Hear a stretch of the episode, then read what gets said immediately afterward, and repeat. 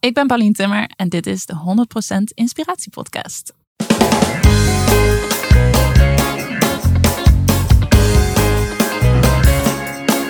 Hey, wat goed dat je luistert. Hij staat weer voor je klaar.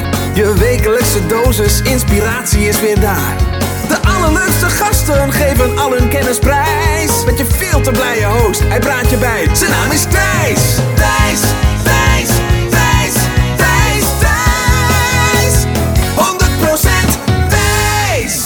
welkom Paulien.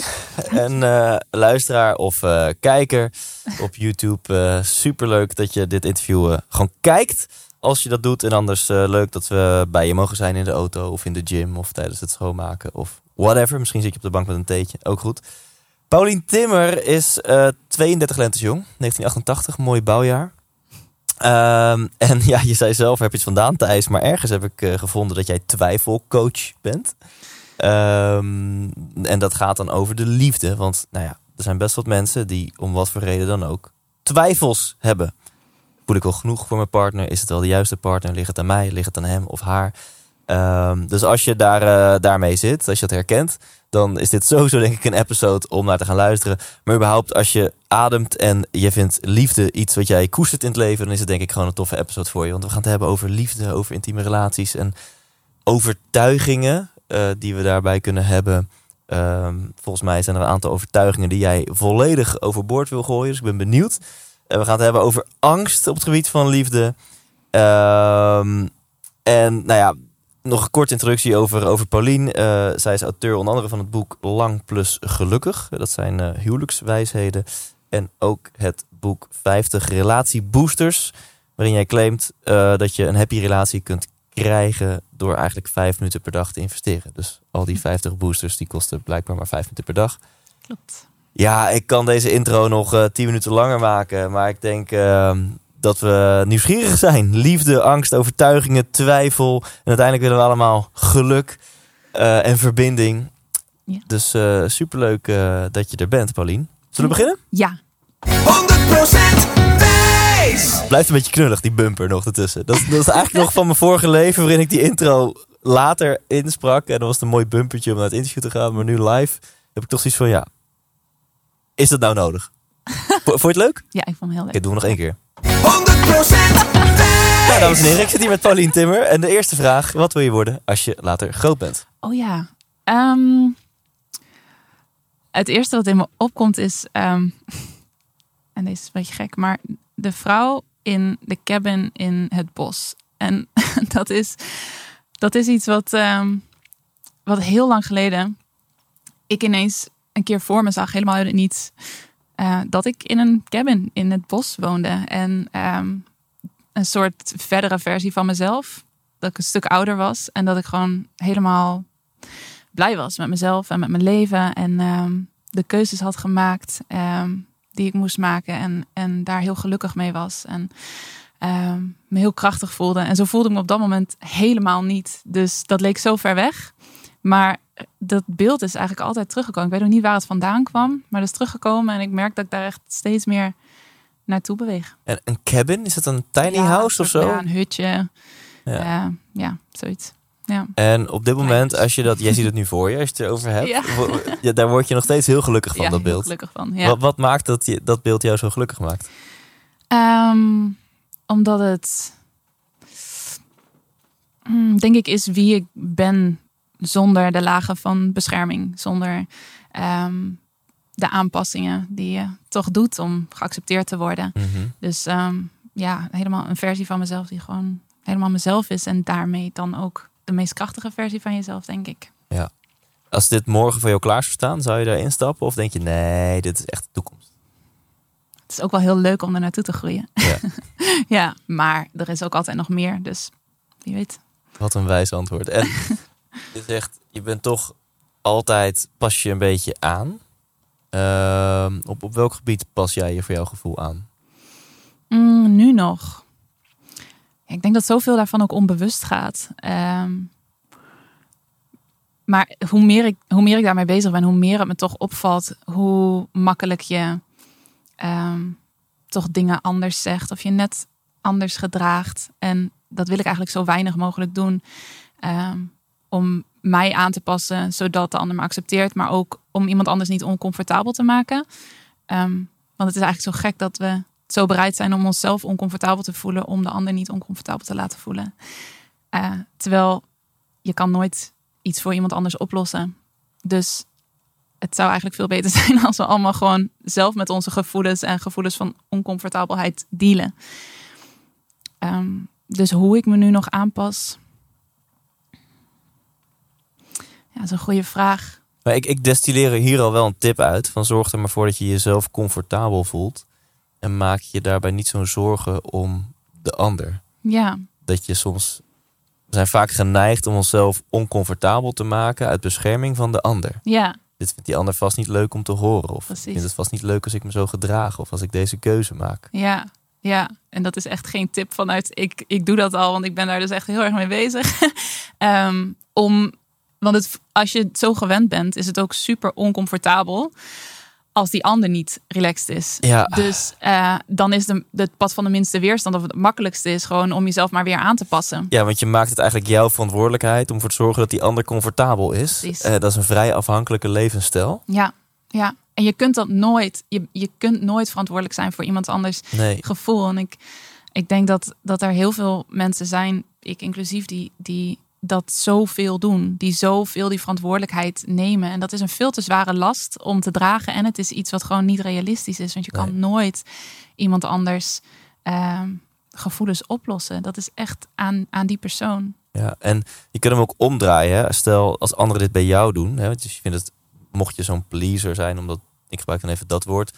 Hè? Dus dat je dit herkent. Ik wil graag eh, anderen comfortabel maken. En, en dat ook al gaat het ten koste van, van mezelf.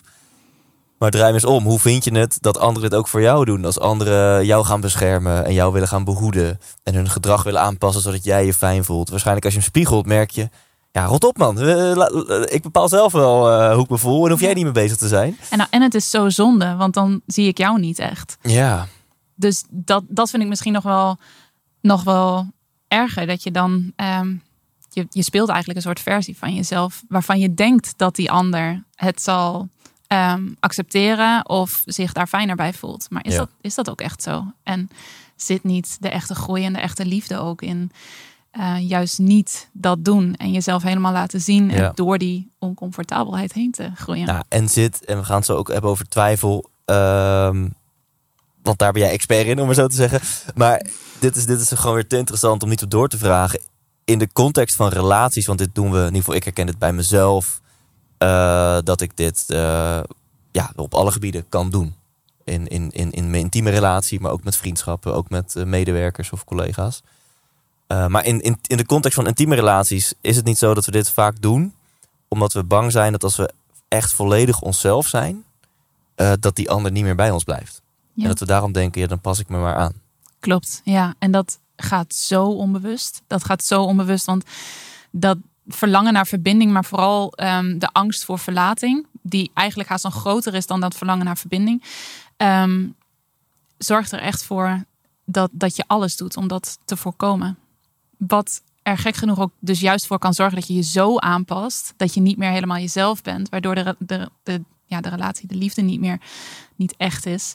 Ehm, en, en je dus op die manier eigenlijk een soort van verlating hebt. Ja. Gek hè? Ja, en je zegt, dit zit zo diep, dit is zo onbewust. Je hebt het zelf niet eens door, maar de angst voor verlating is nog groter dan het verlangen naar verbinding. En daardoor ga je jezelf aanpassen, want als je je aanpast, dan is die ander comfortabel en dan zal die ander bij je blijven. Ja. Eh, je zegt, het zit heel diep, maar toch, kun je ons wat hoop geven? Is er licht aan het einde van de tunnel? Hoe, hoe kunnen we dan nou ja, wel in onze kracht gaan staan of wel onszelf te durven zijn eh, en daarmee bezig zijn in plaats van blijft die ander wel bij me? Ja, tuurlijk kan dat. Ja, maar kun je oh, daar, ik weet, er is geen quick fix van doe dit en dat, maar toch is er een quick fix. Kun, je, kun je ons helpen? Ja, nee, absoluut is dat mogelijk. Ik vind het altijd zo erg als mensen zeggen: Ja, ik heb nou eenmaal bindingsangst of ik heb nou eenmaal verlatingsangst. En alsof je dan gedoemd bent om de rest van je leven alleen te blijven of eenzaam in een relatie, want dat gebeurt ook heel vaak. Ehm, maar dat is absoluut op te lossen. En super cliché, maar de eerste stap is natuurlijk je er toch een beetje van bewust zijn dat Ja. dat, dat zo is. Eh, en dat er ook iets aan te doen is. En vervolgens de, de wonden die ervoor hebben gezorgd dat je die beschermingsmechanismen hebt aangezet, ehm, toch helen. Dat is één. kant of één stap. En eh, de ander is eh, echt gaan zien dat je gewoon liefde waard bent. Zelfs als je dat niet zo voelt of nog niet gelooft, Ja. ben je het al wel. Oké, dus eh, ik ga meteen in rijtjes. Hè. Eén, bewustwording. Nou, Stappenplan. no way back now. Hè. Dus eh, als iets, als iets gezien is, kan je het niet meer ontzien, zeg maar. Dus vanaf nu, als nu bij jou als luisteraar iets aangaat, ja, je kan niet meer terug. Je bent Ja. nu bewust hiervan. Ja. Eén, twee, je kunt kijken naar van, hey, dit, dit komt ergens vandaan. Je bent hier mogelijk niet mee geboren. Dit is ooit een keer aangeleerd als een soort van beschermingsmechanisme. Dat is een wond. Ja. En als je die wond kan aanpakken in de kern, dan verandert dat alles in het nu. Mhm. Eh, wat dat ook is. Ehm, en drie, ja. En ik ben benieuwd of je daar dan weer iets concreets over kan zeggen. Kun je geloven dat liefde er voor jou is? Ja, nou, en, en de grap is dat je het nog niet eens per se hoeft te geloven, maar er meer op kan vertrouwen. Ja. Want ik weet dat voor mij geloven altijd echt als een echt een brug te ver was. Dan zeiden ze, ja, je moet erin geloven en dan ga je het meemaken. Toen dacht ik, nou, dan ga ik het dus nooit meemaken, want ik kan het niet geloven. Ik kan Ja. gewoon niet geloven, zielig eigenlijk, hè, dat, dat, je, dat er zo van me gehouden kan worden. En ehm, toen ik de slag maakte naar, oké, maar ik kan, ik kan er misschien wel voor openstaan, want ik zie dat iedereen om mij heen dat wel waard is. Dat kan ik wel zien. Dus als ik er gewoon dan van uitga, al is dat super rationeel, dat ik het ook waard ben, ehm, met alles wat ik heb en niet heb, ehm, dan hoef ik er niet in te geloven en dan hoef ik het niet te voelen, maar dan mag ik er wel van uitgaan en op vertrouwen. En op die manier keuzes maken en, en door mijn leven gaan. En dat nam voor mij heel veel druk weg. Ja. En dan daar toch nog een concreet vraagje over. Hoe kunnen we dat vertrouwen? Eh, ehm, want dat is ook iets wat, wat niet een soort van concrete doetje is. Doe eens vertrouwen. Hè, kun, je mensen wat, wat, Gewoon wat even meegeven? Hoe, hoe ze dan die ook zeggen, nou ja, geloof is een stap te ver. Maar ja, eh, Paulien, ik wil in elk geval wel erop vertrouwen. Ja. Wat ik bijvoorbeeld deed is op het moment dat ik me er bewust van was. Ja. En dat is dus al een hele grote stap. Dat ik mezelf een beetje aan het saboteren was. Of dat ik mm, dingen deed die niet liefdevol voelden naar mezelf. Dacht ik, oké, wat, wat zou ik doen als ik 100% zou weten dat ik alle liefde waard ben? En dat gaf hele andere eh, keuzes, hele andere antwoorden. Weet je, fake it until you become it of zo. Van, ik vind wat als altijd mooie vragen. Oké, wat, wat als ik volledig zou geloven dat, dat er 100% van mij wordt gehouden? Ja. Wat Ongeacht mijn keuzes of gedrag. Er wordt van mij gehouden, punt uit. Dat is een Ja. feit. Wat, wat, wat zou ik dan nu doen? Of wat zou ik dan nu denken? Of wat zou ik dan nu voelen? Ja, precies. En, en wat ik dan merkte was dat ik me niet afsloot, maar toch openstelde hoe ontzettend eng dat ook Ja. voelde. En dat ik eh, dichtbij bleef, ook emotioneel zeg maar, eh, aanwezig bleef, in plaats van dat ik, dat ik wegging. Eh, en dat leidt altijd tot meer liefde. Oké, twijfelen. Daar gaan we het over hebben. Ja, leuk. Is bij jou eh, is een soort van, ja, soort van is volgens mij een passie ontstaan. En eh, eh, passie komt ook vaak vanuit pijn. Nou, hoe dat komt, dat ga je denk ik nu de mensen uitleggen. Ja, dus die passie is ontstaan voor het thema twijfelen in de context van je relatie. Nou, daar heb je vast helemaal geen persoonlijk referentiekader bij. nee, laten we daar eens beginnen. Waar, waar is, en dan rollen we, lieve luisteraar, echt wel ook de, de tips en de mooie verhalen en misschien wel de tranen in. Maar waar is het bij jou ontstaan dat jij zo, nou, volgens mij zelfs geobsedeerd bent geraakt van dit thema twijfelen? Ja. Ehm, al heel lang geleden. Ehm, elf jaar geleden, twaalf jaar geleden leerde ik een hele leuke jongen kennen. En ik was toen, toen twintig en ehm, we kregen al vrij gauw een relatie. En in het begin was het eh, fijn, als een soort warm bad voelde het. Maar ik twijfelde eigenlijk ook al vanaf het begin. Moet ik niet verliefder zijn? Moet ik niet meer voelen? Moet het niet vuurwerk zijn helemaal aan het begin? Moet het niet spannender zijn? Maar dat waren nog gewone twijfels die ik ook wel opzij kon schuiven. En ehm, ik genoot ook wel echt heel erg van de relatie. En toen op een gegeven moment verhuisde hij naar een andere stad. En, ehm, en toen kwam er voor mij een soort druk op. Ik begon net aan mijn studententijd en hij was er net mee klaar. En ik dacht, oké, dus dan gaan we nu vijf jaar investeren voordat we überhaupt gaan samenwonen. Dus ik moet het nu zeker weten. En dat is alleen al is een hele grote twijfeltrigger, weet ik nu. Wist ik toen niet. De, de druk van ik moet nu zeker moet weten of zeker dit de vader van mijn kinderen is. Ja, ja, precies.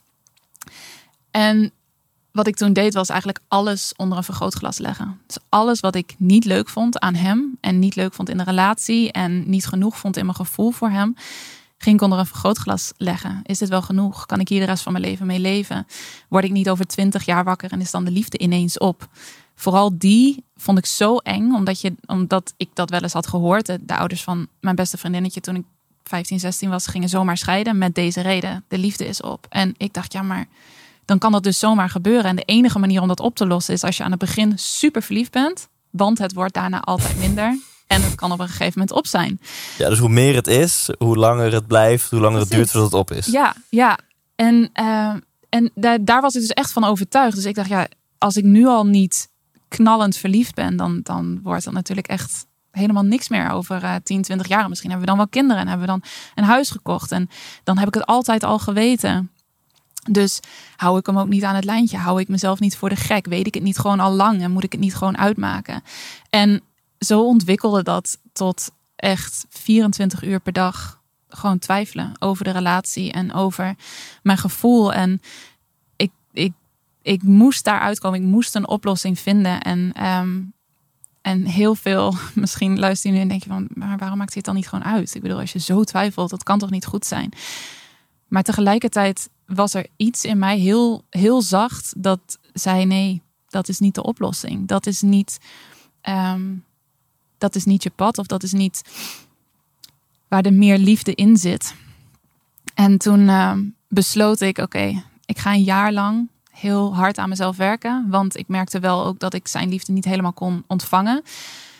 En ik dacht, dan zie ik wel na dat jaar. En dat vond ik doodeng, want ik was zo bang om erachter te komen dat hij niet de ware was. Dus aan de ene kant twijfelde ik zo. En aan de andere kant was ik zo bang dat ik het uit moest maken. En wilde ik dat dus ergens helemaal niet. Het is heel een hele rare dubbele, ja. dubbel gevoel.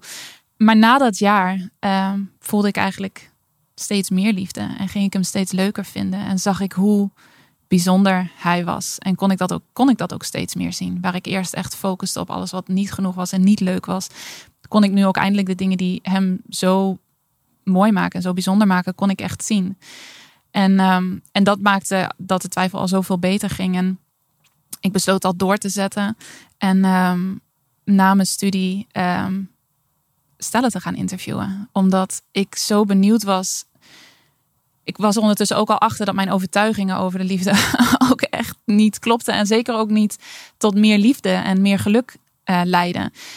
Dus ik dacht, ja, we, welke voorbeelden heb je eigenlijk? Weet je, als je geluk hebt, zijn je ouders nog bij elkaar. Maar zijn die ook gelukkig? En als ze al gelukkig zijn, praat je hier ook over? Praat je over hoe seks is een leven lang? Waarschijnlijk niet. Plus, dat is maar één voorbeeld. Misschien is het niet eens het huwelijk wat jij zou willen hebben.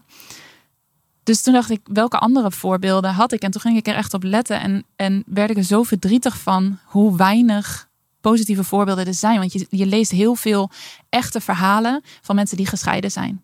Ja. Die dan terugkijken op hun huwelijk en op hun relatie. Maar daar word je niet vrolijk van. Want die kijken natuurlijk ook vooral naar de negatieve kanten. Ja, dat zijn niet de mensen die je wil modelleren. Nee, nee, je modelleert succes. Dus ja. Er, wa er, waren zo weinig succesverhalen. En ik snap het wel, want het is niet heel erg sensationeel. Het zijn gewoon stellen die dan al heel lang bij elkaar zijn. Dus ik begon met één stel interviewen die langer dan, uh, of die 50 jaar gelukkig getrouwd waren. Gewoon via via. Gewoon omdat ik heel benieuwd was. Ik had 121 vragen. um, echt oprecht een lijst met 121 vragen. Wauw. Ja. ik ben geïntimideerd als interviewer. Ja, oh man, en ze hebben het, al die vragen hebben ze zo lief beantwoord. Wauw. In drieënhalf uur. Wauw. Ja, en ik, ik reed naar huis na die tijd en ik dacht, wow, dit was zo anders dan ik had verwacht. Ik had zoveel geleerd, zoveel eye-openers gehad. Uh, ik moet hier meer over weten, dus ik ga 100 stellen interviewen die langer dan 40 jaar gelukkig getrouwd zijn. Want dan kan je echt een beetje terugkijken naar je hele huwelijk. Dus dat heb ik gedaan in anderhalf jaar. Wauw. Daar, Oké, okay, voordat ik daar wat over ga vragen. je zei, ik ben een jaar aan mezelf gaan werken. Ja. En na dat jaar kon ik me meer openstellen voor liefde. Kon ik zijn liefde meer ontvangen. Kon ik meer zijn positieve, mooie, leuke kanten zien. Wat is in dat jaar gebeurd? Oh een jaar aan jezelf werken. Ja, ik ben wel benieuwd. Ik heb zoveel uitgeprobeerd. Echt allerlei soorten therapieën. Um, nee, ik, alles. En, en elf jaar geleden was er echt een stuk minder dan nu. Ja. Dus um, ja, ik, ik heb ehm, mindfulness gedaan, zo'n achtweekse training. Ik heb geprobeerd te mediteren, maar dat lukte echt totaal niet. Want dat was net als leren zeilen in echt een enorme storm. Dat Ja. was niet te doen. Ehm, hypnotherapie gehad. En vooral die therapeuten was heel fijn. Ehm, dus dat heeft wel heel erg geholpen. Gewoon eh, bij een psycholoog gelopen. Eh, alles wat ik op, op internet kon vinden, heb ik uitgeprobeerd. Nou, en alles wat niet heeft gewerkt, eh, daar zijn we niet in geïnteresseerd. in het kader van modelleer succes, wat werkte? Ehm, nou, die therapeute was, wa- hielp heel erg omdat zij liefde modelleerde. Dus zij hielp me heel erg naar dingen kijken vanuit een soort onvoorwaardelijke liefde, wat ik tot dan toe eigenlijk nog niet echt had geleerd. Dus dat was één hele belangrijke. Een andere hele belangrijke was dat ik, ehm, dat ik een techniek vond. Het gaat zo gek klinken, maar eh, om emoties en angst los te laten. Dus als je niet een manier hebt om emoties goed te verwerken en de neiging hebt om je gevoelens te onderdrukken, dan gaat dit allemaal vastzetten in je, in je lichaam. En dat neem je dan dus altijd mee naar alle, alle situaties waar je je nu in bevindt. En bij mij kwam dat er in mijn relatie allemaal uit. Dus eh, ik ging heel veel loslaten. En dat heeft uiteindelijk echt al het verschil gemaakt. En het is geen quick fix. Het is wel een hele krachtige tool. ehm, wat nog het dichtst bij een soort magisch trucje komt. Maar het was uiteindelijk nog steeds een proces van jaren. Ook wel omdat ik niet wist waar ik naar moest zoeken. Want het, het lag niet aan mijn relatie. En, maar het, lag, het was ook niet alleen maar persoonlijke ontwikkeling. Want het ging wel over mijn relatie. Ja. En dat deel daartussenin Ja. miste ik. Dus ik deed van allebei de kanten deed ik heel veel. Ik deed ook opleidingen over, over relaties. ehm, en dus die persoonlijke ontwikkeling. Maar het lag er eigenlijk tussenin. Dus het was heel erg zoeken van wat moet ik nou überhaupt Ja. loslaten. Ja, dus je kan aan de ene kant zeggen, alles gaat over jou. Eh, je relatie is slechts een trigger. Aan de andere kant kan je zeggen, ja, maar ik ervaar alle problemen in de context van mijn relatie. Ja. En deze tool, waar iedereen nu super nieuwsgierig naar is, die, die, die, die behandelt een stukje in het midden. Ehm, nou, het behandelt alles. Ik bedoel, het wordt voor, voor alles ingezet, ook voor veteranen met PTSD. En, ehm, dus het is absoluut niet ehm, dat het alleen hiervoor is. Maar dat, dat was mijn zoektocht erin. Van wat moet ik nou eigenlijk loslaten om mezelf beter te voelen, zodat ik mijn relatie meer kan ontvangen. Ja. En daar gebruikte ik die tool voor. Maar ehm, ja, dat was echt een eigen, een eigen zoektocht waar ik dus nu ook Ja. anderen mee help. Nou, voordat we zo die tool gaan onthullen, je zei eh, een stukje onvoorwaardelijke liefde die ik niet eerder had gekend. Dus kan ik daaruit de conclusie trekken dat jij erachter kwam van oeh, ik heb in mijn jeugd, babytje, als kindje, heb ik misschien niet onvoorwaardelijke liefde ervaren. En, en, en daardoor eh, ehm, heb ik nu, nou, in jouw geval, twijfels in mijn relatie. Ja, dat is, dat is sowieso ehm, lastig. Want mijn, mijn ouders zijn echt fantastisch. En die hebben altijd zo, zo hun best gedaan. Maar trauma wordt doorgegeven van generatie op generatie. En ook al voel je onvoorwaardelijke liefde voor een kind, dat betekent niet dat je het kunt uiten. Want jouw eigen angstbrein en je beschermingsmechanismen zijn echt sterker dan dat. Ehm, dus ik denk dat zij altijd onvoorwaardelijke liefde voor mij hebben gevoeld. En ik heb er nu ook wel hele gesprekken met ze over. En, dat, daar heb ik zoveel respect voor. Dat ze dat aangaan, dat ze dat aandurven. Ehm, en ik denk dat, eh, dat ik die onvoorwaardelijke liefde niet altijd heb ervaren, laat ik het zo zeggen. Ja. Hoewel ze heel erg hun best hebben gedaan. En dat is ook het dubbele, weet je wel. Je kan heel erg het gevoel hebben van... ik heb eigenlijk echt een super fijne jeugd gehad. Want ik heb ook nog steeds zo'n goede band met mijn ouders. En toch, en toch zitten daar dan dingen die je hebt meegekregen... omdat zij ook niet anders konden. Omdat ze niet beter Ja. wisten. Ja, dus het is een verschil tussen ergens een verklaring vinden en, en ergens een schuld neerleggen. Precies, ja. Dus als je ouders luisteren, weten ze volgens mij dat jij eh, totaal niet de schuld bij hun neerlegt. Absoluut niet, nee. En je geeft aan van nou, het, feit, eh, het feit dat je onvoorwaardelijke liefde voelt voor je kind.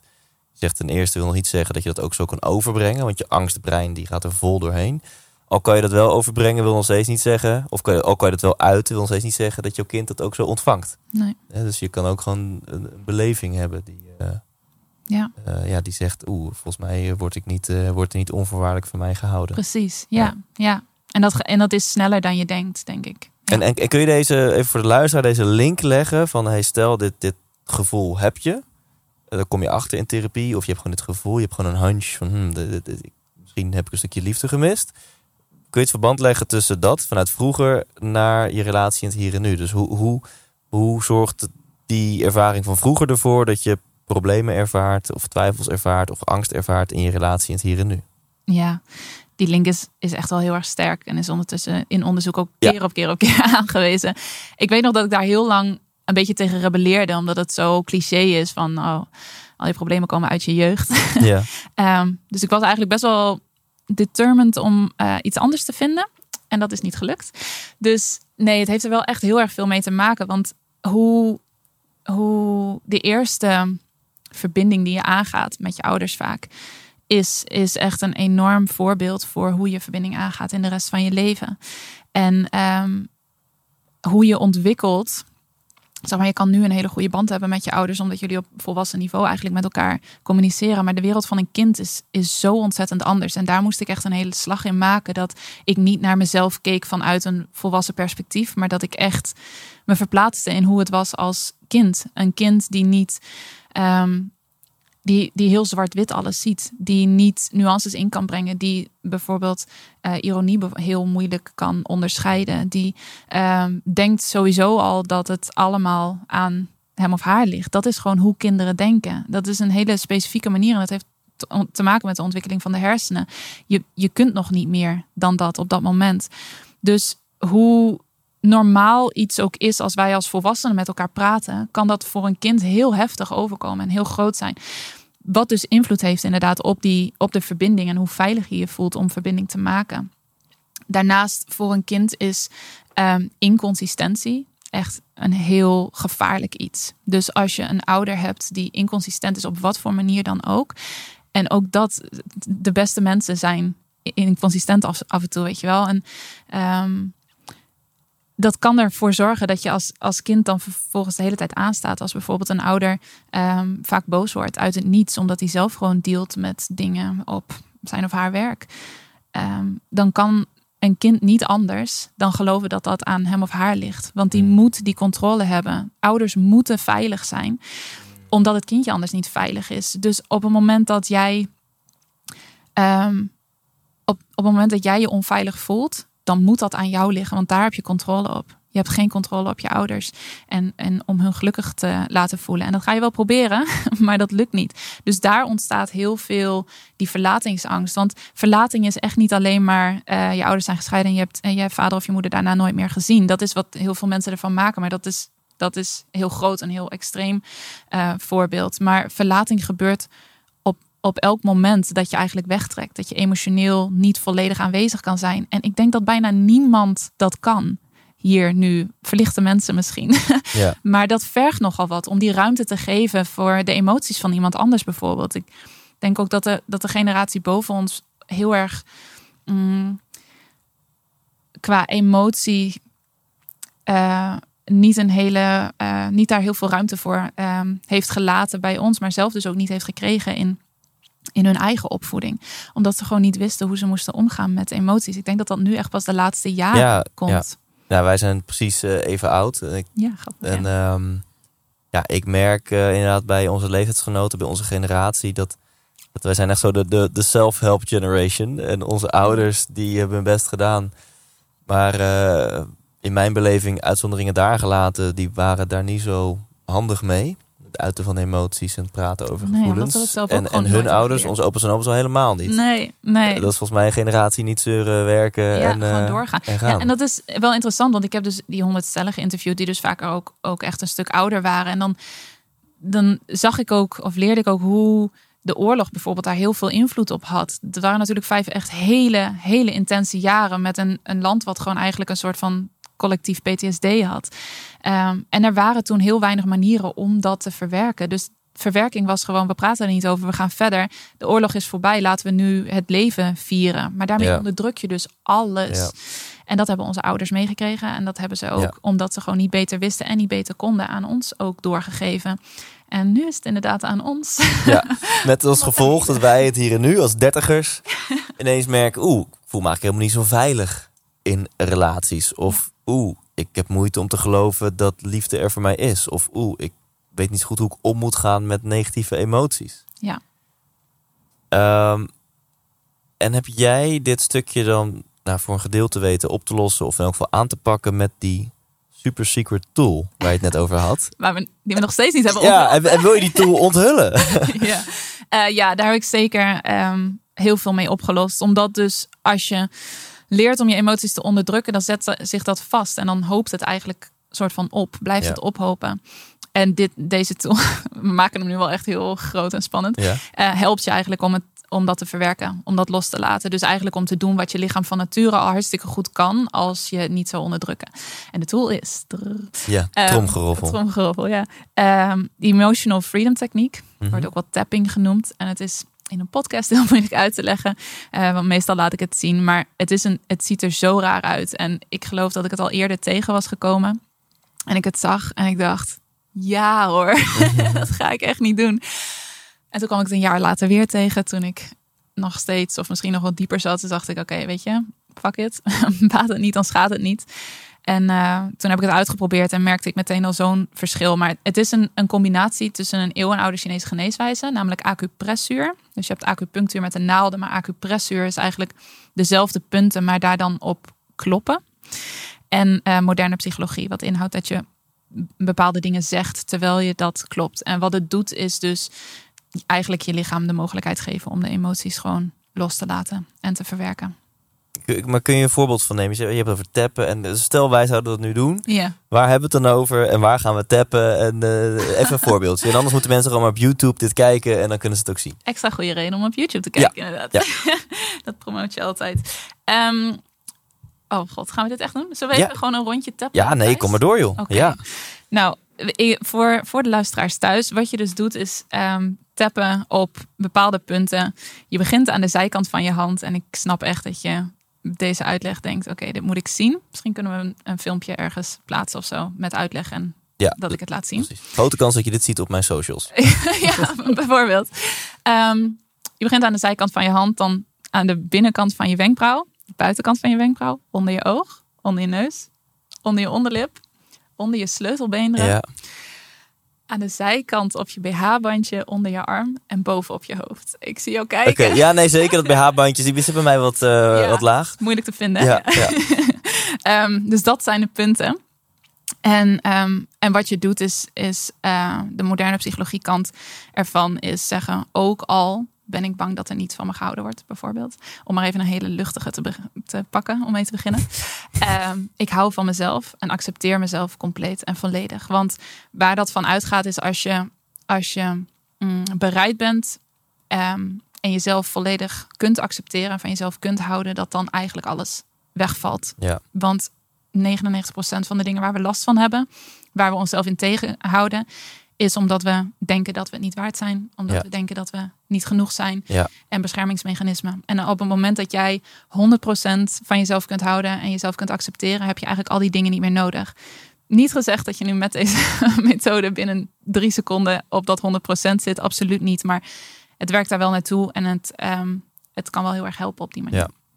Kun je, kun je die zin nog eens noemen? Van, ook al ben ik bang dat het niet van mij gehouden wordt? Ja, en, en je kan daar alles invullen Ja. wat je maar wil. Je kan zelf zeggen, ook al heb ik hoofdpijn. Daar Ja. werkt het zelfs ook voor. Eh, ook al heb ik hoofdpijn, ik hou van mezelf en accepteer mezelf compleet en volledig. Oké, Ehm, dus je begint aan de zijkant van je hand en je mag me nadoen en nazeggen thuis. O- oké, oké, kom op. Ja, ja, ja. Eh, ook al Ook al ben ik bang ben ik bang dat er niet van me gehouden wordt. dat er niet van mij gehouden wordt. Ik hou van mezelf Ik hou van mezelf en accepteer mezelf volledig. en accepteer mezelf volledig. En dat doe je drie keer, maar we gaan nu eventjes door. Ja, Binnenkant van de wenkbrauw. Ja, Ik ben zo bang ik ben zo bang dat er niet dat er niet, van me gehouden wordt. dat er niet van me gehouden wordt. Dat ik niet goed genoeg ben. Dat ik niet goed genoeg ben. En dames en heren, kijk het op YouTube, want ondertussen tik ik mijn hele gezicht langs. We gaan echt in hoog tempo doorheen. Ik, ik, ik, ik eh, ga verder. Dat ik verlaten word. Dat ik verlaten word. Dat zijn echt diepe dingen. Ehm, dat ik niet goed genoeg ben. Dat ik niet goed genoeg ben. Dat er niet van me gehouden wordt. Dat er niet van me gehouden wordt. En toch ben ik goed genoeg. En toch ben ik goed genoeg. Oké, dit was echt even een mini, mini, mini, mini. Normaal doe ik echt meerdere rondjes. Ik maar- voel me al beter. Oh, nou, kijk, Ja. na één rondje al. Ja, oké, cool. Het kan na één rondje oprecht wel eh, dat je al verschil voelt. Ehm, ik neem aan dat je dat niet serieus bedoelde. Maar Nee, ik meen het serieus. ja, echt? Ja, ja. Oké, want het is, wel, het is wel grappig, want eh, gewoon het kloppen op zich doet dus echt al wat met, ja, ja dat, je, dat je gewoon loslaat. Het is eigenlijk dat je lichaam, je lichaam toestemming geeft om los te laten. Ja. Ja, en we hoeven er niet te specifiek op in te gaan, maar ik ben toch even nieuwsgierig. Die, die plekken waar we tappen is geen toeval.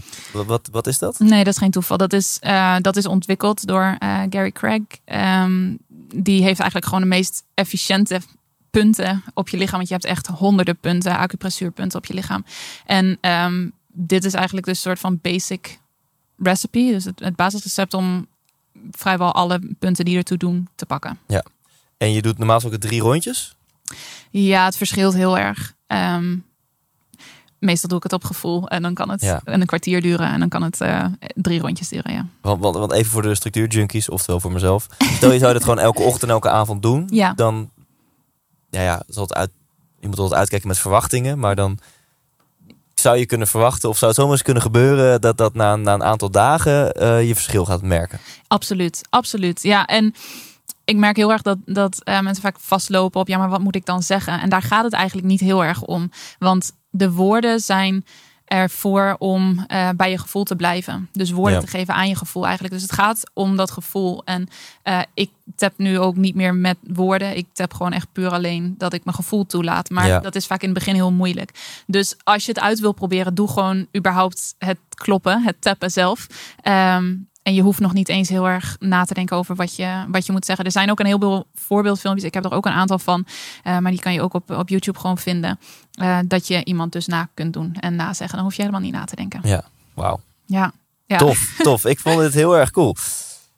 Oh, nog zoveel te bespreken, eh, Paulien. Go. Want, want ja, dan weer inderdaad hier de structuurjunkie Thijs. Tot nu toe hebben we het gehad over... ehm, ja, met olifantenstappen zijn we er doorheen gegaan. Maar volgens mij toch ook wel heel concreet over hoe iets van vroeger... een stukje onveiligheid of angst of ben niet goed genoeg... hoe dat je relatie het hier en nu beïnvloedt. Ja. Ehm, ja, en met deze techniek kun je daar al, eh, al grote stappen in maken. Ja, En ik interviewde ooit een relatietherapeut. Ik ben benieuwd naar jouw visie op dit gebied. En die zei van ja, als je niet uitkijkt, hè, dus als je hier bewustzijn is een grote eerste stap, zei je al. Als je dat bewustzijn niet hebt, als je niet uitkijkt, ga je heel erg jouw behoeftigheid projecteren op je partner. Mhm. Dus je hebt eigenlijk gewoon onvoorwaardelijke liefde van je moeder of van je vader gemist. Eh, daardoor ben je heel behoeftig om, om, om heel veel bevestiging en continu aandacht te krijgen. En als je dat bewustzijn niet hebt, dan wil je het continu uit je partner halen. Ja. Eh, wat is jouw visie daar, daarop, op die, ja, die behoeftigheid? Inderdaad ook, ehm, ja, ik hoop dat je iets kunt zeggen wat mensen wakker kan schudden. Van vrek, ik, ik doe dat nu misschien in mijn relatie. Ja. ja, het is heel logisch als je, als je in je jeugd hebt geleerd, bewust of onbewust, om je aan te passen. Veiligheid is de eerste behoefte die we hebben. En die klinkt zo suf. En we denken dat we spanning willen, maar we willen echt veiligheid. Ehm, dus veiligheid is de allereerste behoefte. En als daar niet aan wordt voldoen, voldaan eh, door bijvoorbeeld die consistentie, dan gaan we ons dus aanpassen. Dan gaan we de hele tijd zoeken, oké, wat, wie of wat moet ik zijn om wel die veiligheid te creëren? En dat kan ervoor zorgen dat je gewoon op een gegeven moment helemaal niet meer je eigen behoeftes kunt voelen. Dus wat je dan doet en, en, en voelt, is dat je volledig afhankelijk bent van iemand anders. Kleine kinderen co-reguleren met hun ouders. Dat houdt in dat zij hun eigen emoties nog niet kunnen verwerken. Dus baby's en kleine kinderen eh, hebben eigenlijk hun ouders nodig om dat te modelleren en om samen met hun eh, de emoties te verwerken. Moet je voorstellen dat er dus een generatie is die juist heel moeilijk met emoties om kan gaan. En dat er kleuters zijn die grote emoties hebben, wat een super normaal onderdeel is van de ontwikkeling en zelfs een heel belangrijk deel van de ontwikkeling. En die worden alleen gelaten op het moment dat ze die hele grote heftige emoties hebben. Of eh, er wordt gezegd niet huilen, niet aanstellen, niet zo dramatisch doen. Ik denk dat 99% van ons dat heeft gehoord in onze opvoeding. Zelfs ook met de beste intenties. Maar dan leer je dus nooit te co-reguleren. En je blijft dat wel zoeken. En dan op een gegeven moment in een, in een veilige setting, zeg maar, als je dat wel goed hebt geleerd, dan ga je naar zelfregulatie toe. Dus dan kun je dat zelf. Dan kun je jezelf geruststellen. Dan kun je bij je emoties blijven, ruimte geven aan je emoties, omdat dat is wat je hebt geleerd. Maar er zijn een heleboel mensen die daar dus nooit uitkomen uit die co-regulatie en naar die zelfregulatie gaan. Dus wat je dan hebt, is dat je uh, dat blijft zoeken in je partner. En eigenlijk een soort van um, prinsessencomplex hebt in de zin van dat je gered wil worden door je partner. En mannen hebben dat net zo goed. Maar dat je wil dat uh, ten eerste hij ik praat even over hij, want Mhm. ik werk vooral, vooral met meiden, maar dat Ja, dit, hij... dit, dit eh, is heel erg 2020 dit. eh, hè, dat je überhaupt over genders hebt en zo. Oh ja, ja, ja. Nee, grapje. Ja, ga lekker verder met hij. Ja. Ehm, dat hij, ehm, hij al emotioneel perfect moet zijn, omdat jij zelf niet de ruimte hebt om zijn emoties te, la- te laten zijn. En ten tweede, hij jou moet helpen met jouw emoties. En nogmaals, dit kan dus ook andersom. Maar ehm, waar je dus heen wil, is zelfregulatie. Dat jij ruimte kunt geven aan je eigen emoties. Dat al je emoties er gewoon mogen zijn. Want die, die zijn niet tegen je, die werken niet tegen je. En dat heb je ooit aangenomen of besloten toen je hoorde niet zo huilen. Wat stel je je aan? Niet zo dramatisch. Dacht je, oh, dit is blijkbaar niet goed. Oh, en dat ik deze emotie heb, maakt mij niet goed. Dus probeer je die emoties weg te drukken. En dat zorgt voor eh, zoveel ellende en dus ook eh, in relaties.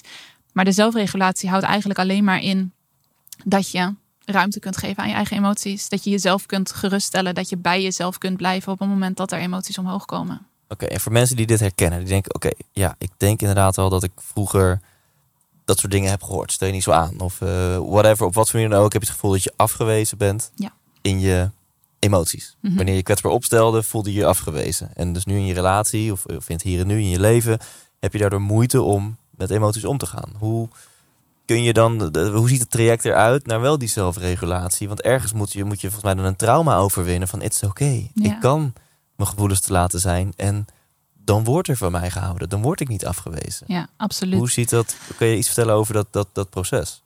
Nou, een, een heel simpel iets waar je mee kan beginnen, wat al heel erg helpt, is eh, de behoefte check-in. Dus dat houdt in, zeker als je ermee begint, is het echt een soort van oefening. Je kan elk uur bijvoorbeeld een alarmpje zetten op je telefoon. Hm. En vervolgens zet je een timer van één minuut. Het hoeft echt niet heel veel langer.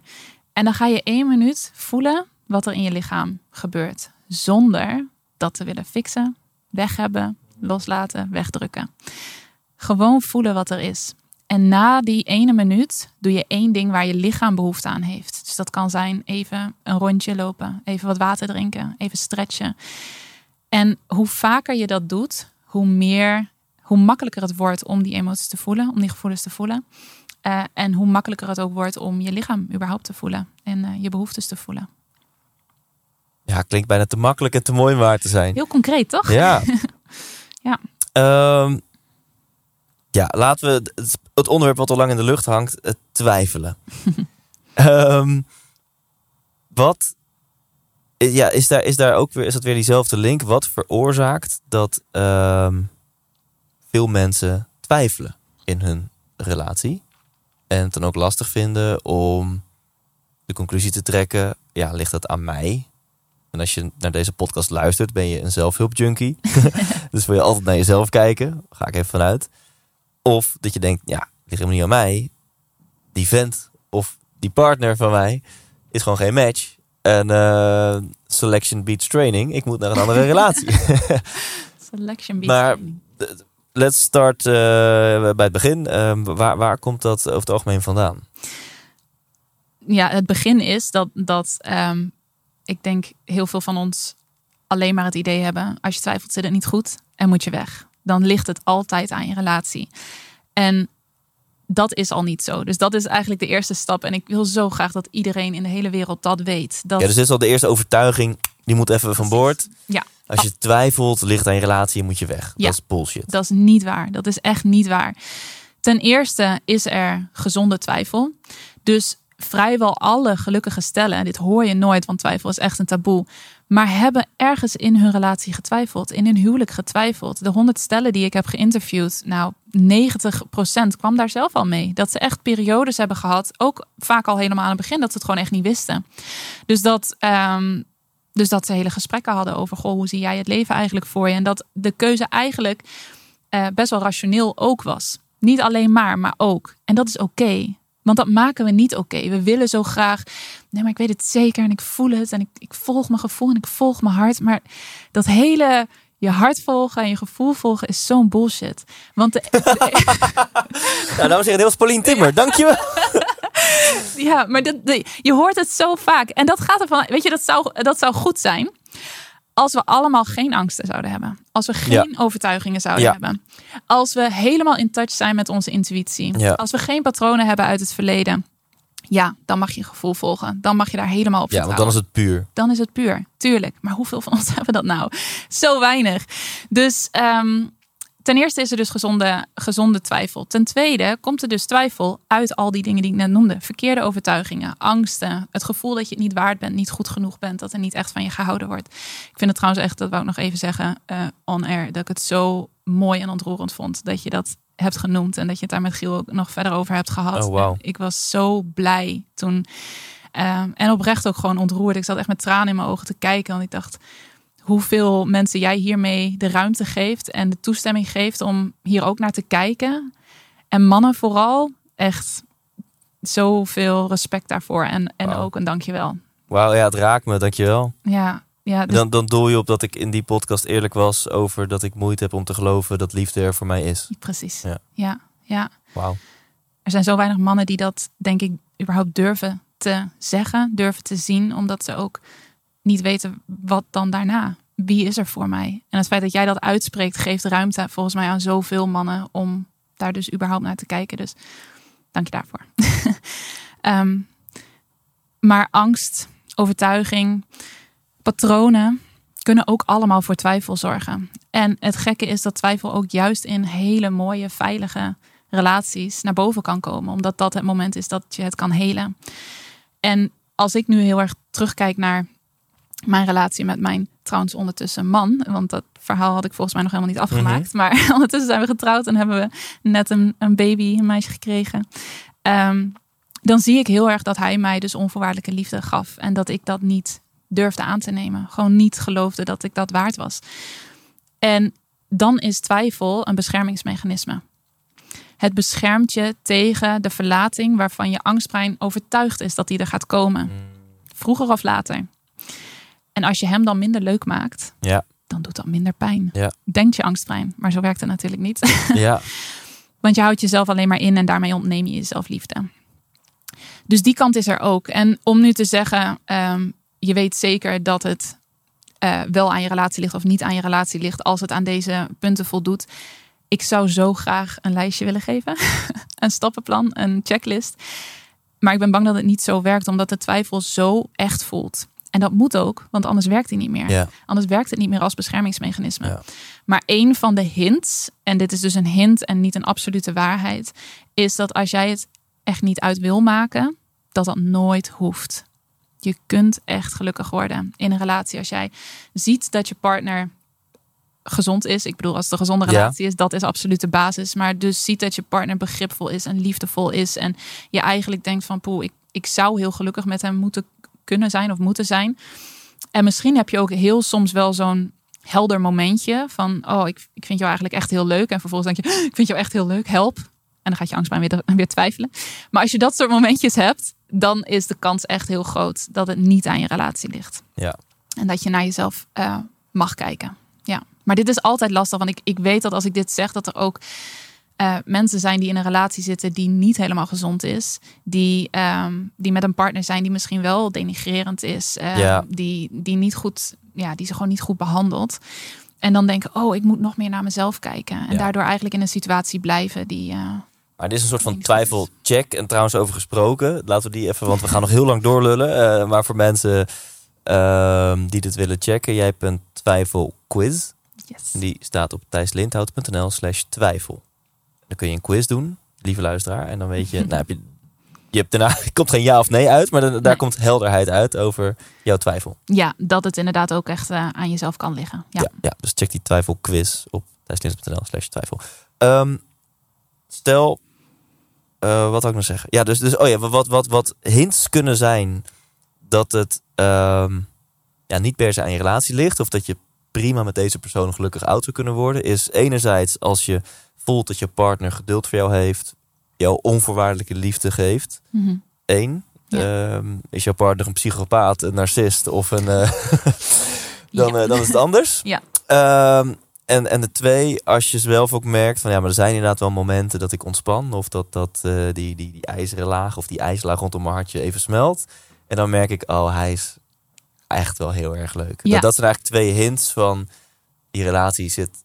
Grote kans dat je relatie gewoon oké is. En je mag naar jezelf kijken. Wat veroorzaakt die, die laag om je hart om jezelf te beschermen. Ja, Ja. En dan zeg je aan de ene kant kan dat dus zijn dat je diep van binnen de overtuiging hebt. Ja, ik ben het niet waard. Dus no fucking way dat deze persoon voor de rest van zijn leven bij mij wil zijn. Dus ik ga mezelf alvast beschermen. Ik ga die persoon minder leuk maken, want dan doet het minder pijn als het onvermijdelijke, onvermijdelijke moment daar komt. Ja. Zijn er ook andere systemen waarbij je juist vanuit die angst je heel erg vast gaat klampen? Ja, Dat het angstbrein zegt, oeh, ik... eh nou, dat eigenlijk het aanpassen waar we dit interview mee begonnen. ik moet alles doen om deze persoon hier te houden. Dit is wel heel interessant, want er zijn verschillende hechtingstijlen. Ben je daarmee bekend? Ja, en de- deel het met ons. Deel het met ons. Uiteraard, uiteraard. De veilige hechting is daarvan de, gelukkig ook nog steeds de meest voorkomende. Dat is 50 à 60 procent van de mensen. Dus eigenlijk, als je dat bedenkt, ook weer niet heel veel. Want dat betekent ook dat Net er iets meer dan de helft. precies 40 tot 50 procent niet veilig gehecht is. Ehm, maar dat betekent dus dat je een, een ouder hebt gehad die veilig voelde. Dat je in ieder geval een veilige band in je jeugd hebt kunnen opbouwen met een, met een eh, Ouderfiguur. ouderfiguur. Laat ik het zo zeggen. Ja, precies. Maar er zijn dus ook nog drie andere hechtingsstijlen. Eén daarvan is de vermijdende hechtingsstijl. En dat is vaak als er dus niet ehm, is ingegaan, niet goed is ingegaan op jouw behoeften vroeger. Ehm, vaak door ouders die zelf ook hun behoeften heel moeilijk aan kunnen voelen. En dan besluit je op een gegeven moment: oké, eh, dit, eh, dit hoef ik niet meer te verwachten, zeg maar. Dus je sluit je eigenlijk af van verbinding volledig. Dat leidt vaker, niet altijd, dit is geen 100% zwart-wit, maar tot ehm, bindingsangst. Ja. En bindingsangst in de kern is eh, dat je het voelt alsof je bang bent dat je je vrijheid verliest. Dat is een beetje wat bindingsangst in de kern is. Eigenlijk ben je dus bang om die verbinding aan te gaan. Maar het voelt alsof je bang bent dat je dat je, je vrijheid verliest. Dat is, dat is eigenlijk waar ik niet mee werk. Maar de andere Ja, oké, maar, maar dit, is dus een hechtingsstijl Ja. waarbij je dus het idee hebt dat jouw behoeftes niet zijn vervuld vroeger. Ja. En dan heb je, waar wij het net over hadden, bindingsangst. En dus ga je partner maar minder leuk maken. Want, of, ja, of nou, leg ik nu meestal, link? nee, want meestal zijn dit is dus niet wat per se tot. Het is een soort twijfel, maar je ziet vaak dat deze mensen gewoon ehm, snel weg zijn uit een relatie, ja. überhaupt een relatie niet aangaan. Oh ja. Ehm, maar er, er zijn dus nog twee andere Ja. hechtingstijlen. En ehm één daarvan is de angstige hechtingstijl. En dat is het kindje wat zich vastklampt aan de ouder. En dat is vaak als eh, de ouder inconsistent is met wat ze wel of niet geven. En dan is er nog een vierde, en dat is de eh, gedesorganiseerde hechtingstijl. En dat is als je ergens eh, ook bang bent voor degene met wie je probeerde te hechten. En ehm, dat kan dus zijn dat diegene vaak boos werd, eh, onverwacht boos werd. Ehm, kan, kan allerlei redenen hebben. Die twee leiden wel vaker tot twijfel, waarbij de gedesorganiseerde nog het meeste.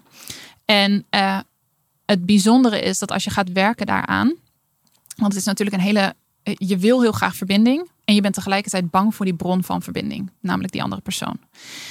Ehm, maar wat je heel vaak ziet is als je dat gaat helen, dat het dan omslaat in verlatingsangst. En dat is heel gek, want heel veel van de meiden die bij mij komen, die kunnen zich dat niet voorstellen. Want hun angstbrein heeft een partner zo afgebroken in hun hoofd. Ze voelen zich beter dan de ander en ze schamen zich daar heel erg voor. Dus ehm, dit heb ik zelf ook gehad. Eh, dat ik, dat ik me echt gewoon beter voelde. En toen schaamde ik me daar heel erg voor. Nu, nu zie ik hoe dat ontwikkelt. Maar je zet jezelf boven je partner. Je vindt je partner saai. Je denkt, eh, ik vind jou helemaal niet grappig. Dus je breekt diegene echt af in je hoofd. Puur omdat je gewoon bang bent. Bang om, je, om jezelf te geven. Dus op het moment dat je dat heelt, kan het omslaan naar verlatingsangst. En, en ga je die verlatingsangst die er dus al onder zat, ga je puur voelen. En dat is, dat is heel heftig, maar dus een hele goede stap in de richting Ja. van heling. Ehm, maar ja, nogmaals, dat kan je je dus eigenlijk niet voorstellen, omdat je constant bezig bent met je partner minder leuk Ja. maken. Dus op het moment dat je richting, dat je meer aan het helen bent, kan je ineens verlatingsangst gaan voelen, wat je jezelf eerst niet voor kon stellen. Ja.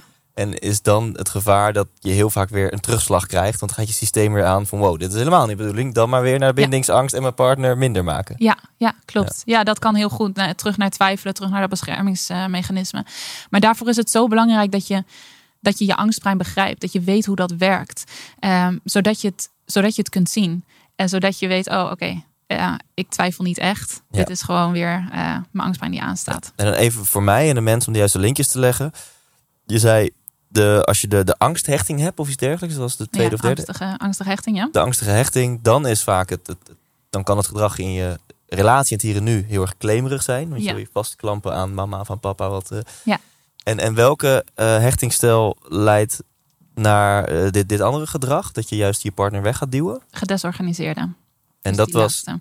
Dus dat is als je um, je partner, dat, dat, dat, je ouder eh, soms boos kon worden. bijvoorbeeld, ja, ja. En ik wil niet dat, dat je dit luistert en denkt, oh, ik herken me daar wel in, maar mijn ouders werden nooit boos. Of er zijn ook wel andere ehm, manieren, maar het he- heeft wel vaak te maken met dat de, de ouder, waar je eigenlijk dus die onvoorwaardelijke liefde van zou moeten krijgen en een veilige, rustige band mee zou moeten hebben, dat die voor spanning zorgt. Dat is iets breder. Dus ehm, dat kan zijn door boos zijn, dat kan ook zijn door andere dingen. Je, ziet het bijvoorbeeld heel vaak bij kinderen van alcohol- alcoholistische ouders, maar ook dat weer is een, is een vrij extreem voorbeeld.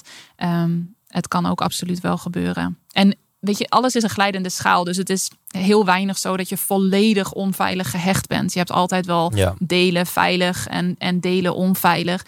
Ehm, en ik denk dat in de voorbeelden, als je überhaupt al bekend bent met de hechtingstijlen, heel vaak dus die extreme voorbeelden zijn genoemd van alcoholistische ouders of mishandeld worden. Ja. Dat is ook de, gede- de gedesorganiseerde hechtingstijl. Maar dat, dat zijn de extremen daarvan. Als Ja. je meer rond de 50, 50 zeg maar veilig en gedesorganiseerd zit, dat kan. En dan zit het er meer in dat er dus echt wel spanning was. ehm, op wat voor manier dan ook. Ja. Omdat hij boos werd of omdat iemand heel erg over je grenzen heen ging, Ja. bijvoorbeeld. Ja, dus herken je jezelf in het gedrag van je partner een beetje wegduwen. Dan kun je zo de vraag stellen: hey, herken ik de gedes, Organiseerde. gedesorganiseerde eh, eh, eh, hechtingstijl van vroeger? Zorgde een van mijn ouders voor een spanning? Ja. Dat kan met ruzie of alcohol, maar kan denk ik ook subtieler. Die spanning kan je ook Ja. op een hele subtiele manier voelen. Eh, merk je nu in je relatie dat je heel erg claimerig bent, kun je jezelf de vraag stellen: hey, herken ik dan de inconsistente Ja. hechting? En Ja. ben ik daardoor een beetje angstig geworden en wil ik daardoor me vastklampen? En het kan partner? dat je op dit moment super goede band hebt met je ouders. Dat wil ik ook nog even Ja. zeggen. Dus het is, het is absoluut niet dat, eh, dat dat heel obvious is. Ehm, en, en het is ook niet zo dat nu de band dan met je ouders niet meer goed is. Die is bij mij ook altijd goed ge- geweest en gebleven terwijl ik dit aan het helen was. Eh, want ik merk dat er echt wel mensen, meiden zijn die, die dit spannend vinden Ja. om te horen. Omdat ze dan denken, oh, dan moet ik dus ineens met mijn ouders breken. Nee, absoluut niet. Ja. Absoluut niet. En ik gooi er een statement in. En als je het niet mee eens bent, moet je me maar corrigeren. Ik zou dan willen zeggen: ehm, als je wil groeien, stop met het vastklampen of wegduwen van je partner. En start met werken aan jezelf. Ja, ja. En dat, dat stoppen ermee is natuurlijk heel lastig. Want dat gaat zo. Ja, want dat angstbrein zegt: joh, je, je moeder, Ja, ja. letterlijk. Later, dit gaan we even niet doen. We gaan niet onze grootste angst tegemoet. Beschermen die app. Ja, ja, en daar schiet je dan de hele tijd in terug. Ja. Dat is echt super frustrerend. Ja. Ja, ik durf hem bijna niet te stellen. Je hebt al wat dingetjes genoemd, maar toch die houdt toe. Hoe, want het zit zo diep. Dat angstbrein, dat is, dat is zoveel groter dan onze, onze neocortex, hè, ons mensbrein. Wat denkt, ah, ik heb eigenlijk wel een paar goede argumenten waarom het eigenlijk helemaal niet nodig is om dit gedrag te vertonen. Ja, jouw angstbrein die heeft er echt geen boodschap aan. Die, eh, die, Totaal weet niet. je wel? Dus hoe, hoe kun je dat... eh, ja, ik, ik visualiseer het dan toch als een soort van je hart waar een ijslaag of een, Mm. of een stenen laag, een beschermlaag. Hoe kun je die toch een beetje gaan afbrokkelen? En ik snap die laag ook, want je wil die laag natuurlijk alleen afbrokkelen als het veilig is. Je wil die laag niet afbrokkelen als daarna je vol een trap in je hart krijgt. Nee, nou en daarom is het ook echt oprecht zo goed om ook even rationeel naar je, naar je relatie Ja. te kijken. Hoe, hoe is hij met jou? En ook hierin zit wel weer een valkuil, want ik weet dat er ook meiden gaan zijn die dan gaan denken: oh, is dat wel zo? En daar dan heel obsessief over na gaan denken. Maar als hij dus liefdevol is, als hij begripvol is, als hij bereid is, hij hoeft het niet altijd te kunnen, maar bereid is om naar je te luisteren ehm, en, en met je te groeien, eh, dan kun je ervan uitgaan dat het veilig is. En dan mag je dus inderdaad dat angstbrein geruststellen. En geruststellen klinkt zo niet alsof, ja, alsof je dat maar moet blijven doen en het nooit beter wordt. Maar elk moment dat je, dat je oprecht kijkt, oké, is er op dit moment dreiging? Is er op dit moment echt gevaar? En, eh, en je besluit, nee, dat is er niet, dus ik mag ontspannen. En dan ook letterlijk je, je lichaam gewoon ontspannen. Dan doorbreek je die angstrespons. En daarmee ehm, geef je eigenlijk het angstbrein steeds minder een kans. Ja. Een ander ding wat heel belangrijk is, is radicaal voor jezelf zorgen. Dus zo ontzettend gaan oefenen. Dat wat ik net zei met het, alarmpje zetten en de behoefte check-in doen. Eh, om te voelen wat jij nodig hebt. Want heel vaak komt deze twijfel op het moment dat jij je kwetsbaar voelt. Dat jij je minder voelt. En uh, dat kan gewoon zijn omdat je honger hebt. dat kan zijn omdat je niet goed hebt geslapen. Bij, bij meiden, bij vrouwen kan het zijn uh, als ze ongesteld moeten worden. Hormonen hebben ook heel veel invloed op. Dus um, ja, echt, echt heel goed voor jezelf gaan zorgen. En nogmaals, ik denk dat we te vaak pas voor onszelf gaan zorgen. Of denken dat we voor onszelf gaan zorgen als we van onszelf houden. En dan zien we dat als een gevoel. Als ik van mezelf hou, dan, dan pas ga ik echt goed voor mezelf Oh ja. zorgen. Maar zelfliefde is hierin veel meer een keuze. Ik kies er gewoon voor om erop te vertrouwen, om ervan uit te gaan dat ik dit waard ben en voor mezelf te zorgen. Dus dat betekent slapen als je het nodig hebt, eten en drinken als je het nodig hebt, wandel, stretch als je het nodig hebt. Geef jezelf tijd voor jezelf als je dat nodig hebt. Ja. Hele simpele dingen. En geldt dezezelfde tip ook voor mensen die het claimerige gedrag hebben? Ehm, nou, de, de pure verlatingsangst. Ja, ik bedoel, voor jezelf zorgen absoluut ook. Want die angst voor verlating komt ook op de momenten dat je je kwetsbaar en zwak voelt. Ehm, dus voor jezelf zorgen helpt daarin ook heel erg. Ehm, en het geruststellen eigenlijk ook. Dus ja, Ja, dus voor, voor het ene kamp helpt voor jezelf zorgen om daardoor het vertrouwen te vinden dat je er mag zijn en je emoties mag tonen. Ja. En dat het veilig is. En voor het andere kamp helpt voor jezelf zorgen om je krachtiger te voelen en dus meer te realiseren, hé, hey, ik ben niet afhankelijk. Ja. Ja. Mooi.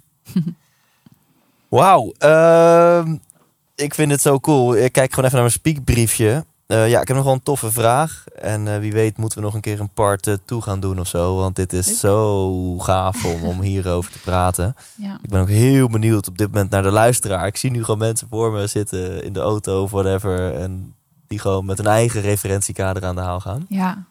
Ehm, maar even een soort van NLP-vraag. Jij hebt 50, eh, nee sorry, 100 koppels eh, geïnterviewd die minimaal 40 jaar eh, samen zijn. Ja. Eh, bij elkaar 4755 jaar ja een relatie hebben. Ehm, en jij hebt gemerkt dat, dat die mensen gezonder zijn. Niet alleen mentaal, maar ook fysiek. Maar ook sterker nog, eh, sneller herstellen van ziekte. Zo. Dus het heeft een mega impact op je hele geluk en welzijn en alles. Ja. Ja, kom eens met tips. Wat, wat, wat, wat, wat, zijn drie dingen? Of er is met de eerste. Wat, is, eh, wat, wat zijn dingen die al die koppels gemeen hebben, zodat wij dat kunnen modelleren in onze relatie? Ja. De wetten van een succesvolle relatie. Ja. Voor 40 plus jaar. Dit is, dit is zo interessant, want ik, ik heb dus een, eh, hierna nog een boek geschreven, 50 relatieboosters. En dat waren eigenlijk dingen die heel veel van de stellen deden. Elke dag hele kleine dingen om die connectie te houden, om die verbinding te houden. Ja. Maar dan moet ik, eh, na waar we het net over hebben gehad, wel zeggen dat ik eh, ehm, op het moment dat je zo in die angst zit, werkt dit niet. Dan is dat echt, dan moet dat je prioriteit zijn. Ja, oké. Dus als je, eh, zoals jij 24-7 geobsedeerd bent door twijfel of door angst of door whatever, ja. gaat het niet die relatieboosters toepassen. Er moet Nee. wel een beetje stabiliteit zijn. Nou ja, ik bedoel, pas het toe, want het helpt altijd. Maar denk niet dat dat de oplossing is ehm, voor de enorme angst en de twijfel die je voelt. Dus op het moment dat je dan daaruit bent, laten we daarvan uitgaan. En, eh, en gewoon happy bent in je relatie, dan zijn dit dingen die je kunt doen. En eh, wat mij dus opviel, was dat die stellen. Niet, het, het ging niet om eh, weekendjes weg, super romantisch, dat soort dingen. Het ging echt om die dagelijkse kleine dingen. En uit onderzoek is bijvoorbeeld gekomen dat als je zes seconden zoent per dag, dat dat zorgt voor het bindingshormoon oxytocine. En dat je je daardoor meer verbonden voelt met je partner. En dat het echt schrikbarend is hoe weinig mensen zes seconden aan één gesloten zoenen op een dag.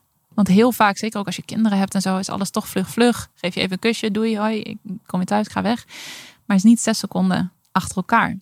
En hetzelfde is met knuffelen. Als je dat meer dan 10 seconden doet, dan is dat ook een knuffel waar je in kan ontspannen. Dus waar ook die oxytocine vrijkomt. Dus het zijn hele kleine dingen. Wauw. Ja. Dat is een aantal van die relatieboosters. Ja. Oké, oké, cool. Ehm, jij hebt ook een programma, Rust in de Liefde, waarmee je mensen helpt die dit herkennen. Dat ze herkennen van, oeh, volgens mij is mijn angstbrein nog wel een beetje actief. Volgens Ja. mij heb ik twijfel. Sterker nog, ik weet het wel zeker. Ja. En daarvoor heb je een online programma, Rust in de Liefde. Ja. Eh, en ik vind dat zo cool. Ik heb er net even doorheen gescrolld en zo, dat ik het wel leuk vind om het er even over te hebben. Wat, wat, wat... Ja, vertel eens wat over dat programma. Wat hebben mensen daaraan? Ja, ik, ik, ik heb het gemaakt eh, een paar jaar geleden, omdat, eh, omdat ik hier niks over kon vinden. Ik bedoel, er wordt zo nu meer, maar toen helemaal niet veel geschreven over twijfel. Ehm, en ik dacht, wat heb ik nou eigenlijk gedaan om eruit te komen? om uit die twijfel te komen. Ik was op dat moment echt al alweer helemaal happy en het was helemaal geen, eh, geen issue meer. Ehm, en daar zijn eigenlijk zes dingen uitgekomen. Ten eerste je gedachten begrijpen. Want ehm, zeker als je angstbrein aanstaat, maak je, heb je denkfouten. Co- Ja. Cognitieve distorties, zoals dat heel duur heet. Ehm, die ervoor zorgen dat je veel ongelukkiger bent dan je, dan je zou hoeven zijn. Dus de manier waarop je denkt, gewoon je gedachten begrijpen, is echt al huge. Is echt een belangrijk Het is ding. een soort van zelfhypnose of zo. Je, je denkt gewoon niet helder dan. Ja, het is eigenlijk een soort zelfhypnose. Ja, ja dat zeg je goed.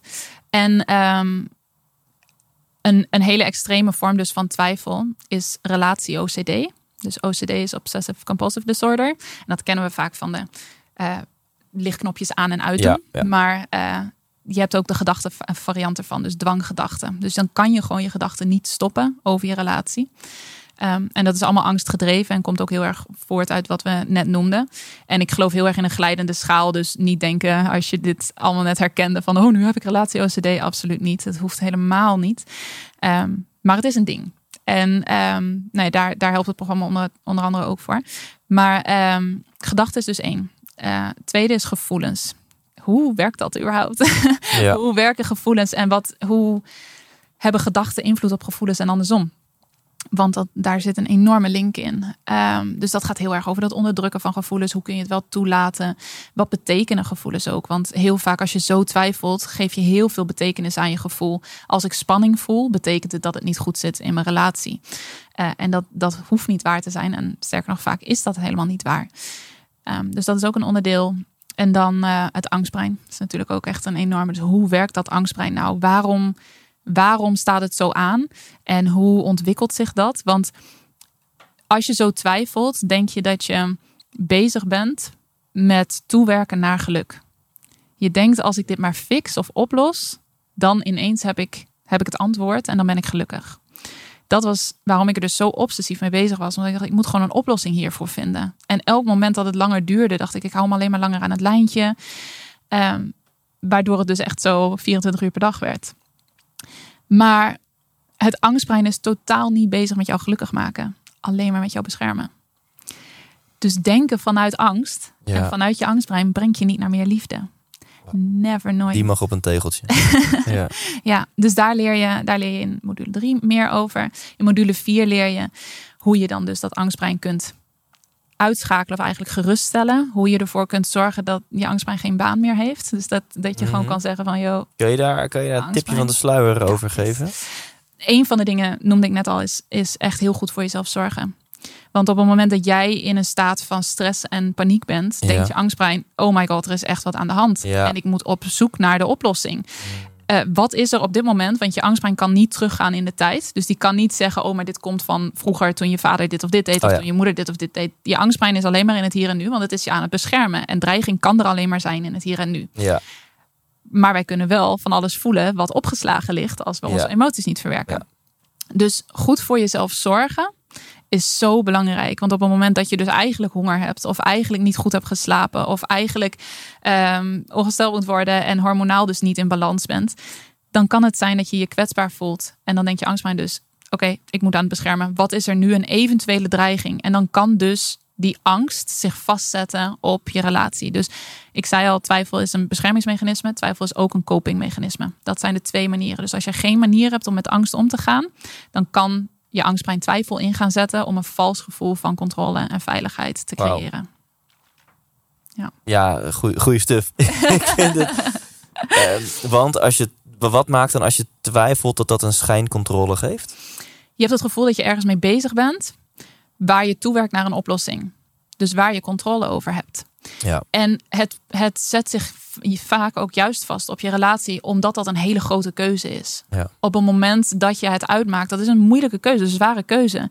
Dus voelt dat heel zwaar en heel groot. En denkt je angstbrein dus van, oh, maar dat is het dus. Je bent gewoon bang om het uit te maken. Ja. Dat is ook zo'n gedachte die dan heel vaak komt. Van, je bent gewoon bang om het uit te maken. Je bent gewoon bang om alleen te zijn. Je bent alleen maar bij hem of haar, om, omdat eh, je niet het uit durft te maken. Dus je angstbrein pusht je haast naar het uitmaken, omdat hij denkt, je moet weer rustig worden. En je, en je relatie is de reden dat je Ja. zo angstig bent, terwijl dat dus helemaal niet Ja, dus zo je is. projecteert je, je negatieve emoties volledig op je relatie. Ja, je angstbrein doet dat. Ja, en Eckhart Tolle, onze vriend, die zegt volgens mij, ik probeer hem even na te doen, die quote. eh, eh, relaties brengen helemaal geen ongemak en ongeluk. Relaties eh, halen alleen al het ongemak en ongeluk naar boven wat al in ons zat. Ja, het triggert. Ja, net zoals je geen liefde kunt krijgen van iemand anders, maar Ja. die alleen maar kan triggeren wat je in jezelf hebt. En dan kom ik weer even met een statement. Guess what? Je kan het uitmaken. Helemaal prima. Ga je naar de volgende. Ehm, je neemt jezelf mee. Je neemt mee. jezelf mee. Je Dus dan is het mee. gewoon uitstel van, van heling. Ja, En als je nu een goede hebt, eh hang in there en ga het nu aanpakken. precies. Ja, ik, in de tijd dat ik zo twijfelde, was ik een, een quote van Deepak Chopra. En die zei van, dan ben je ongelukkig. Je denkt, het ligt aan mijn relatie. Dan maak je het uit. Vervolgens zit je op de bank alleen. En dan denk je, kut, ik ben nog steeds ongelukkig. en je bent je relatie kwijt. En hij had het over gezonde relaties. En, en iedereen doet dat wel eens, projecteren op je partner. Zeker als je dus ervan overtuigd bent dat je partner je gelukkig moet maken. Ja, Projecteer je dat nog veel meer. ja. Ehm, maar ja, absoluut. Je neemt jezelf mee. Want over die controle gesproken moet ik ook denken aan iets wat je eerder zei. En dat wil ik nog even herhalen voor mezelf en voor de luisteraar. Dat als, als kindje heb je dus echt je ouders nodig als, als baken, als, als stabiliteit. Ja. Maar als die dan bijvoorbeeld inconsistent zijn of whatever. Of jou die veiligheid niet kunnen geven. Dan kan je als jouw kindbrein kan maar één ding doen. En dat is op jezelf betrekken. Het ligt Absoluut. vast aan mij dat mama nu boos is. Het ligt Ja. vast aan mij dat papa nu onvoorspelbaar is. Het Ja. ligt vast aan mij. En dan dat had ook met controle te maken, zei je geloof ik. Want het enige waar je als kindje dan controle op hebt, is dan die focus op jezelf of zo. Ja, jezelf aanpassen. Jezelf aanpassen. Tot in den treuren om te zorgen dat je veilig bent. ja, ja. Want, want nu weten we best hoe, hoe emotioneel we ook, ons ook onveilig kunnen voelen. We weten dat we overleven. We kunnen zelf geld verdienen, naar Albert Heijn gaan en koken en naar ons huis gaan. Precies. Maar als ja. kindje ben je ook nog eens letterlijk afhankelijk om te overleven Ja. van die mensen die jou een onveilig gevoel geven. Dus dan, Precies. dan ja, is er een andere optie dan je gaan En aanpassen. dat is waarom, waarom het ook echt kan voelen als doodsangst. Ja, Omdat dat kleine kindje in je zo actief is. Je angstbrein is ook eigenlijk een heel erg kinderlijk brein, een kindbrein. Ja. Ehm, dus ja, absoluut. wauw. Eh, de vijfde module. Daar zijn we, ja. ja. Ehm, die gaat helemaal over eh seks, relaties en Hollywood. Want eh, de, de overtuigingen die we hebben uit Hollywood, oh my god. het is echt, het is bizar hoe ik vroeger naar romantische films keek. Mhm. En hoe, hoe niet serieus ik ze nu nog kan nemen. Ehm, want we krijgen zoveel overtuigingen mee. En ik dacht altijd, weet je, ik zie dat verschil wel. Ik weet dat de film niet echt is. Dat weten we toch allemaal. En toch Ja, komt ook uit onderzoek, keer op keer op keer worden we daar zo door beïnvloed. Dus hoe die liefde in de film is, is hoe we het willen. En soms kan je ook echt even zo'n soort rouwperiode, had ik ook, hebben van shit. Dat is gewoon echt niet hoe het gaat zijn en hoe het gaat voelen. Maar wat je dan nog niet weet, is dat het uiteindelijk echt nog zoveel beter wordt. Het wordt zoveel beter dan die eigenlijk junkfood liefde van ja want, want, want wat is dan dus die junkfood liefde die, het, die, die geen realistisch eh verwachtingenpatroon heeft? En vertel dan ook eens wat over dat het eigenlijk nog veel mooier kan zijn. Ja, ga ik allebei doen. Ten eerste, hoe gek is het? Ik kan hier alleen al drie uur over praten. Dat eh, in films heel vaak de relatie begint met dat de tegenspelers elkaar haten. Elkaar juist niet leuk vinden. Ja. Als je echt gaat letten op de romantische films, 9 van de 10, 8 van de 10 vind- vinden elkaar niet leuk. Ja. Omdat je spanning moet creëren of ze wel bij elkaar komen. Ja. Als je, ik, ik leg ook eh, in module 5 echt helemaal uit hoe Hollywood scripts schrijft. Ja. Dus liefdescripts. En dat daar allemaal dezelfde punten in zitten. En die, die films zijn geschreven voor het witte doek. Voor een film. Dus daar moeten bepaalde visuele aspecten altijd in zitten. En het gaat bijvoorbeeld aan de hand van een W-formule. Dus het begint goed. Dan, want ze ontmoeten iemand en dan is het allemaal leuk en zo. En dan gebeurt er iets. En dan denk je, oh, komen ze nog wel bij elkaar? Dan, wordt dat, dan komt dat goed. En denk je, nou, nu, nu is het helemaal... Nu zijn ze happily ever after. En dan gebeurt er iets nog ergers. Waarvan je denkt, nou, hier komen ze nooit meer overheen. En aan het einde van de film gebeurt dat natuurlijk De toch. oplossing is gewoon een goede speech. Hè? Goede speech. Ja, precies. en dan Ja. komt alles weer goed. groot romantisch gebaar. En dan is het helemaal niet erg dat, Ja. je, dat je gelogen hebt over je identiteit. En dat je. Ja, er zijn gewoon Ja. er zijn zoveel eigenlijk echt toxische dingen in, in films. ehm, die absoluut niet leiden tot een gelukkig huwelijk. Dus die leiden tot heel veel gevoel. en heel veel spanning. En dus denken we dat we dat willen, maar absoluut niet tot een gelukkig huwelijk. Ja. Dat vergt echt hele andere dingen. Ja. Dus daar, daar gaat, en over nog veel meer dingen, gaat module 5 heel erg van wat zijn je overtuigingen en kloppen die überhaupt wel? Want ehm, de, de overtuigingen die niet kloppen, leiden je gewoon niet naar een gelukkig huwelijk, naar een gelukkige Ja. relatie. Ja. En hoe zonde is dat? Dat je door een overtuiging misschien wel heel erg twijfelt. Maar dan dus, het kan beter worden. Ja, Er is zo'n ander beeld van liefde. En ik, ik weet nog op het moment dat ik daarachter kwam. ehm, dit is een gek verhaal, maar ik zat dus echt heel diep. Ik studeerde in, ehm, in een stad en ik liep door de winkelstraat. En ik werd de boekenwinkel ingetrokken. Gewoon, ik weet niet of je dat ooit hebt meegemaakt, maar haast alsof fysiek me iets naar binnen trok. Mhm. Ik was daar nog nooit geweest. Ja. Ik las al lang geen boeken meer. En, ehm, en ik liep naar binnen en ik liep helemaal naar achter. En daar lag een heel klein oranje boekje op een tafel. En daar stond op Leven in Liefde van Deepak Chopra. En ik dacht, leven in liefde, dat is wat ik wil. Ik pakte het op, ik liep naar de kassa, ik rekende af, ik stond buiten. Ik dacht, wat heb ik eigenlijk gekocht? wat is dit? En ik ging naar huis en ik begon het te lezen. En ik heb geloof ik elke pagina gehuild. Omdat ik eindelijk een ander beeld van liefde zag. Een beeld wat zoveel meer waar voelde. Een soort diepere waarheid, hogere waarheid. En ik vind het zo jammer dat we zo'n bekrompen beeld eigenlijk hebben van liefde. Want het is echt de, de junkfood versus, weet je wel, hoe fantastisch eten kan zijn. En hoe rijk en hoe vullend en hoe nourishing. En zo'n beeld van liefde is er ook. Zo groot, zo onvoorwaardelijk, zo niet afhankelijk van externe factoren, niet afhankelijk van hoe je partner is of doet, niet iets wat je krijgt van je partner, maar wat je deelt en versterkt door je partner. En dat is zoveel rijker en zoveel groter dan die Hollywood-liefde ooit kan zijn. wauw. Ja. ja, ik zou willen dat iedereen dat wist. En daar komen we achter in module 5. En dan de... Zes. Zes. Oh, deel 6. Oké, ja, dus cool. dat Ja. gaat over die, over die enorme ehm, liefde die er, die er is en die, eh, die we heel vaak niet zien. Nou, en als je dat wil, als je interesse in hebt. Ja, ik vind het zo tof. Want echt vanuit mijn hart wil ik, wil ik gewoon de luisteraar hiervan op de hoogte stellen. Het programma Rust in de Liefde. De investering is 500 euro. En we gaan er wat extra's bij doen.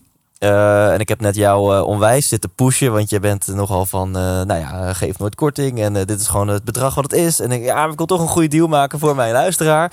En dit hebben we niet eens helemaal zo besproken. Maar ik heb nu bedacht, mensen krijgen twee boeken cadeau. Eentje van jou, eentje van mij. Die gaan we persoonlijk signeren. Gewoon dat gewoon je voornaam erin staat. Dat vind je superleuk. Ehm en dan, ehm, ja, dan doe je die investering van 500 euro. Krijg je het programma Rust in de Liefde. En dus alleen als je dat als luisteraar van deze podcast doet... krijg je mijn boek, Hoe de fuck vind ik geluk. En jouw boek, dan denk ik eh, de 50 relatieboosters. Lang plus gelukkig. Ehm, oh, niet. Oké, het boek Lang, plus gelukkig. Ja, Die eh, krijg je dan eh, gesigneerd. eh, krijg je gewoon in je brievenbus. Dat gaan we allemaal logistiek regelen. Kost ons allemaal gedoe en tijd. Maar doen we met liefde voor jou. met heel veel liefde. Want volgens mij is het heel tof als je een online programma afneemt. dat je dan ook iets fysieks toegestuurd krijgt. En een lief berichtje geschreven door Pauline en mij. Daar wordt iedereen toch nog gelukkiger van. Ja. En als je denkt, ja, maar ik wil ook vragen stellen en zo. Het is een online programma. In principe doe het jezelf over die zes modules. Maar jij hebt geloof ik twee keer per maand Ja. een live Q&A voor iedereen die het programma aanschaft. Klopt, ja, absoluut. Ja, ik vind het echt tof. Eh, dus op thijslindhout.nl slash twijfel. Daar waren mensen nu nog op aan het wachten. Ja, Daar kun je dit programma aanschaffen. En alleen dan krijg je die bonussen cadeau, die twee boeken. Eh, check sowieso die URL, want daar kun je ook die twijfelquiz doen. Dus je denkt, nou Thijs, ik wil eerst even die quiz doen. Check dan ook eventjes die URL. Ehm, ja, Paulien, dit is niet de laatste keer dat we elkaar spreken. Zowel eh, voor de schermen als achter de schermen. Is er nog iets waar je het over wil hebben voordat we gaan afronden? poeh.